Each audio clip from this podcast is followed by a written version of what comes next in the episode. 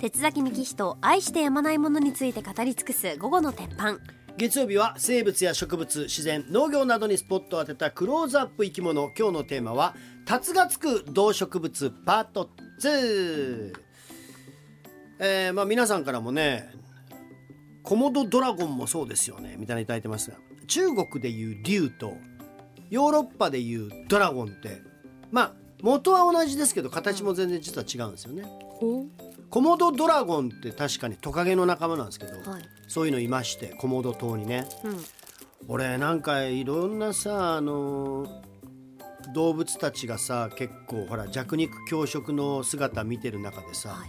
コモドドラゴンに食べられる哺乳類ってすごいかわいそうだなと思うんだけどさ一気にさライオンなんかは首筋に噛みつくからさ、うん。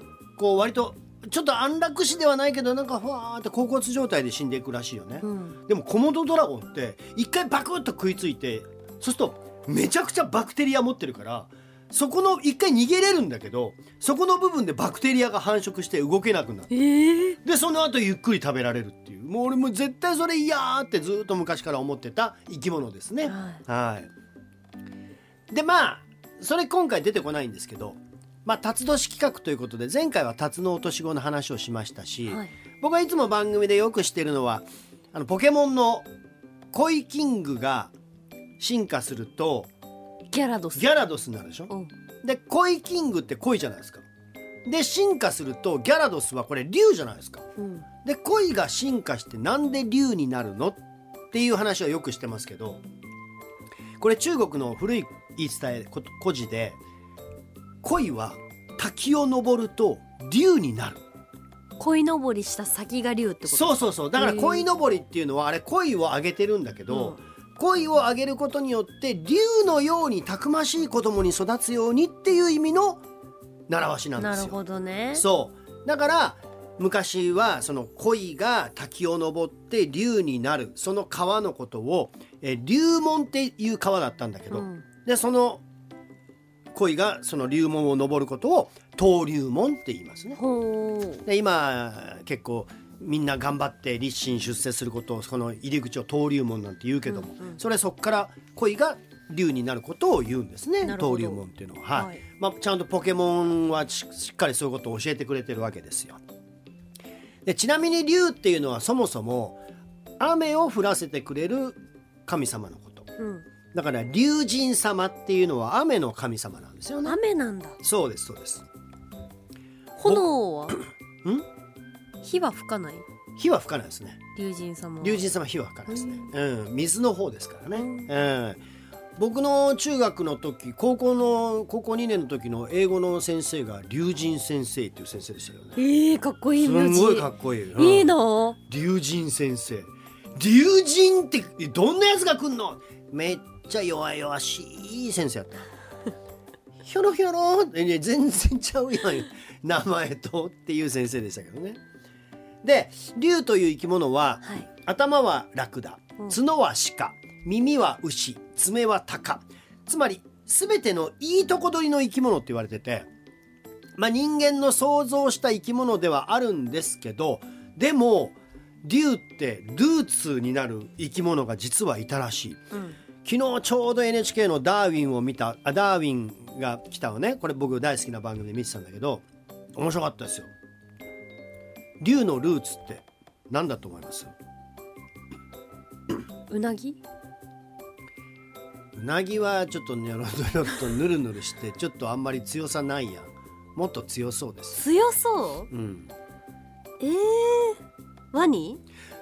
正解！嘘！えー、マジで当たった。そう。これ恐竜の研究をしているは小林先生って有名な方がいるんだけどその方の説だけど、うん。中国殷の時代に生まれたらしいです竜というのは。でそのモデルになったのはワニではないか。ただなんで？ワニっていうと今ね中国にいるのはヨースコウワニってちっちゃいワニしかいないんですよ。うんうんうん。えちっちゃいやんと思いがちですがでも大昔かつて中国には7メートルのワニがいたらしい。へえ。それちゃんと化石出てきてるんですよ。中はい、で化石も出てるしでその当時の人間が刀を使ってそのワニと戦った骨の傷跡までちゃんとしっかり残ってます。だからまあその先生が言うには竜のルーツはワニじゃないかって昨日の話は面白かったんですけどねさあじゃあここから本編いきますよ。はい。今日の紹介する竜がつく動植物一つ目はこちら。竜のひげじゃあ堀ちゃん。はい。竜のひげ実で検索してください。ん？実木の実の実。竜のひげみ、はい。竜のひげ別名蛇のひげとも言いますがこれキジカクシ科という科の植物でキジカクシ科っていうのは意外な植物がありまして例えばアスパラガスなんかもキジカクシ科なんですがその仲間であります。この竜のひげ。僕は冬の森の宝石と呼んでおります、冬殺風景な森のう中わ。足元をこうやって探すとですねなんと鮮やかな青が森の中に見つかるんですよ。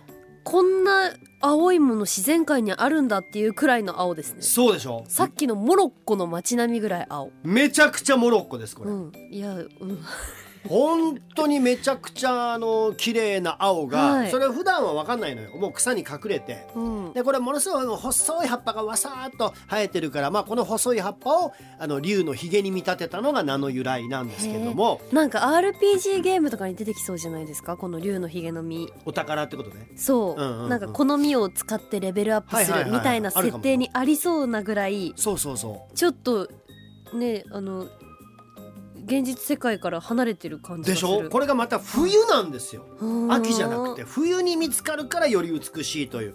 ぜひ皆さんも森歩きをしたら竜のひげの実を探してみてください。はい。さあでは2つ目はクイズです、はい。竜のエビと書いて何と読む？エビはあの回廊ではなくあの一文字のエビの方ね。竜のエビ？竜あの？違います。答えは伊勢エビです、どういうこと？どういうこと？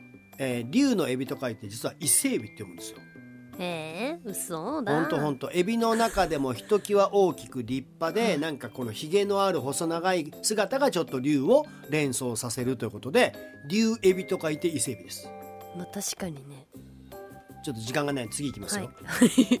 竜の肝と書いて何と読む。肝はあの胆のの胆です。竜の肝で、はいえー、あん肝。ああん肝だ。それはあんこうの肝だわ。竜だなんだ答えは林道です。林道。林道というのはまあ秋の山野草の代表、まあ、春林道というのもありますけど青紫の可憐な花ですよね林道の花はね、えー、竜丹と書いてこれを音読みにすると林道と読めるということで、まあ、あの中国ではですね、まあ、代表的な苦い葉っぱ熊の胃というのがありますが熊の胃よりもさらに苦いという意味で竜の胃竜の丹と名付けられて林道というわけでございます。フォアグラとかだったらいいなと思ってあ違いますね。フォアグラじゃないです。じゃあ最後の問題。はい。竜のよだれのお香の香。あ竜のよだれのお香の香。えーよだれはあのー水前の的の線ですね、はい。山水の。でお香の香。さあこれ。竜前香。これ何だと思いますか？え知ってる。どうぞ。植物？違いますね。何？堀ちゃん分かった分かったなんとかブー。って今まで何遍も見たクジラの正解お腹にあるやつだ正解です龍涎香ってマッコウクジラの腸内にできる結石のことなんですよ。消化できなかった餌が結石化したものでこれが体内から排出されて長い時間海を漂って海岸に打ち上げられることが稀にある、めったに見つからないのでめちゃくちゃ希少な香料として使われてるんですね龍涎香っていうのは、うん。ちなみに龍涎香価格金より高いです 1g10 万円です。そんなに？1g10 万円ということは1キロ拾ったらえらいことになる。なので一攫千金これでね目指したいっていう人もいると思うよ。浜辺歩いて龍涎香探し、探したただただやで。マッコウクジラってただただでさえ数少ないやんで結石ができるマッコウクジラも限られとるやん。はい。それがちゃんと体内に出てしかもそれが海を漂って浜辺にたどり着く確率って多分宝くじより低いね。そんなにか、うん。そええ静岡に来る可能性はないですか？うありますよ。マッコウクジラいますからえちょっと探しましょうよ。えー、だだから本当海岸を歩いて龍涎香探してでっかいの探したらもう大金持ちやであなた。やっぱ最近私ずっと家に引きこもってるので最近堀ちゃんが毎日浜辺を歩いてんだけど なんでだろうね。龍涎香探し。ちょっと持ち胸とか行こうかな。えー、おもろいですね。それ龍涎香探し。そんな旅にぜひ出てください、はい。という今日はね、えーいろんな竜のねお話でございました、はい。来週はいよいよドラゴンフライの話です。さあドラゴンフライ。これは一体何なんでしょうか？今日のクローズアップ生き物でした